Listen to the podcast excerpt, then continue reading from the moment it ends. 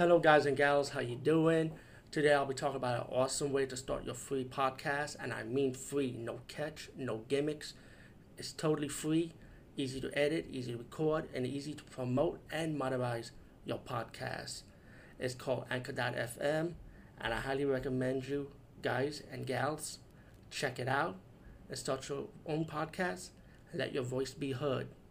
And also, don't forget to listen to Wild Dork Podcast and tell them that I sent you and that you have it from me. So you get more people to join Anchor.fm. You will not be disappointed because they will also put your podcast in other platforms and then make it very, very much easier for you.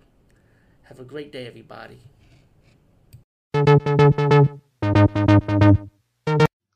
Hey guys, what's up? Today I'll be talking about the comic book documentary Superheroes A Never Ending Battle. This was shown on PBS over here in New York City, which is channel 13 here. Um, special feature wise, more superheroes themes performed by songwriter Jack Urbont. Um, it's, it's um, theme song from the older Marvel cartoon series. Remember those catchy theme songs back in the days, or in my case when they rebroadcast them. Um, additional interviews with Adam West, Stan Lee, Joe Simon, Ned Carr, Jerry Robinson, and more. Interviews have been edited out for this documentary. Um, this documentary three parts. It was hosted by Liev Schreiber, one of my favorite actors. And he played. You, you might recognize him as playing the younger Wolverine. I mean, excuse me, the younger Sabretooth in the Wolverine origin movie. Um, and I like how they set it up. It's like I said, it's three part documentary. It's not like all together. It's separated, so you can select the ones you want. And this is a documentary about comic books from the Silver Age, Bronze Age, you know, Golden Age, and even in today's era, how comic books changed the lives of people, you know, old and new, and the upcoming generation, of course, for after us people, and um, and you know, people being interviewed from actors, writers, of course, um, artists, you know, people who's like involved in the comic industry or how comics influenced them. You know, um, it talks about Superman, Batman, and other characters too, like the, the Shadow, and oh, you see some old school characters too. And there also some villains, you know, like how you have need the rival rival villains for superheroes also. Um, how comic books, how they need to be out, they shove in the comic format to other media outlet platforms like video games, TV serials, radio shows, you know, back in the older days, they had like radio shows hosting these comic characters to introduce them for for the radio audience back in the heydays before television.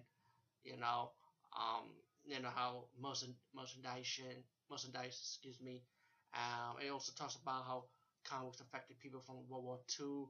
How um, there was a character they developed Cap- Captain America to give hope to um America, you know, like the soldiers in World War II, for example.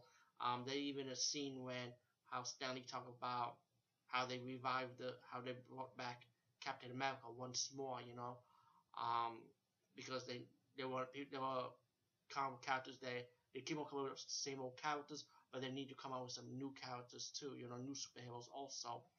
So um, I mean, I don't want to ruin too much, but you know, it's like so much, so much. This documentary was so informative, info, so much information.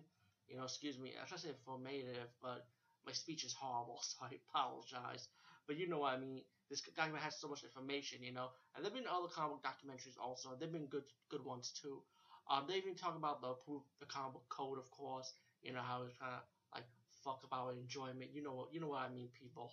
You know, um, they will they talk about um controversial issues like the famous Green Arrow Green Lantern drug case. You know, I mean the drug issue with Speed on drugs, or how how they showcased it in Spider Man.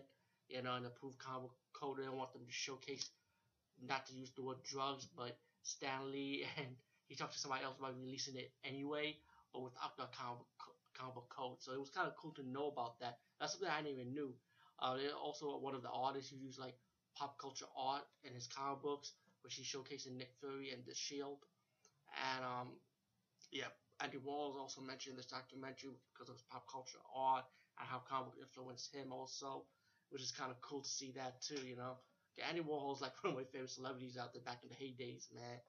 Crazy motherfucker, you know, you could just tell, you know. Uh, it, it, also talks about the old school era, like I just mentioned, how comic book artists working like these bullpens, you know. So I, I love watching I love watching stuff from the old school era. You know, I love the vintage stuff. If it's comic books or if not comic book, I just love old school era stuff too, man. I love vintage. I just love it. So it's good to see like photographs and the older artists talk about their experience working the comic book entertainment industry back in the heydays. You know, um, good to see people talk about Bob Kane, of course. You know, creator of Batman. You know, um, it also talks about the two creators of Superman, how when the Superman movie came about, and um, these comic book artists came together and they want to help the, the original creators of Superman to get to get money in return, like pension, to give credit that is that they deserve, you know. And it was good to know that because it was like so much respect right there, you know. And I was shocked that one of the Superman creator was actually working in a mailroom after, I guess, when he left the comic industry. I guess he was working in the mail department, and I was like, whoa, that's crazy because you would never think that. And as as a guy like me, I work in mailroom, you know, and I, know how that feels, man. I was like, damn, you work in mailroom? I work in mailroom too, you know. It's like kind of weird, you know, just to just to see that because you would never think, you know. And um, it's just so much stuff. Oh, you also got um, Todd McFarlane, you know, of course, and Jim Lee, of course, and this documentary in the second part when you see them um talk about how they work for Marvel comic books. Of course, we we all know the history of that when they left Marvel and they have like a group of younger younger artists work together to form Image Comics. You know, so I, I always love to watch Todd McFarlane's interview because they're always like so interested. You know, he gets down to the point. I like his style. Um, they were talking about the horror comic book era. You know, like I said, I mentioned about the proof comic book code. They talk a little bit about the horror comic book era, the noir, the suspense comic book, crime comic books like era. And um, there's also another um, documentary DVD movie when they talk about the comic book horror era which is like a big documentary on it. So it's on Netflix that I know. So check it out. Just Google it.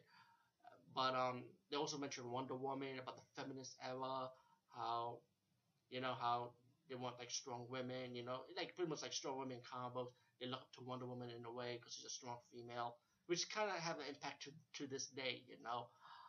Um, it's so much, man. It's so much more to this documentary. It's very wonderful. But anyway, guys, all that I can say is check this out. The superheroes have never ended battle. Um, you'll not get disappointed. It's definitely worth your time and your money. And anyway, peace, guys. See you later.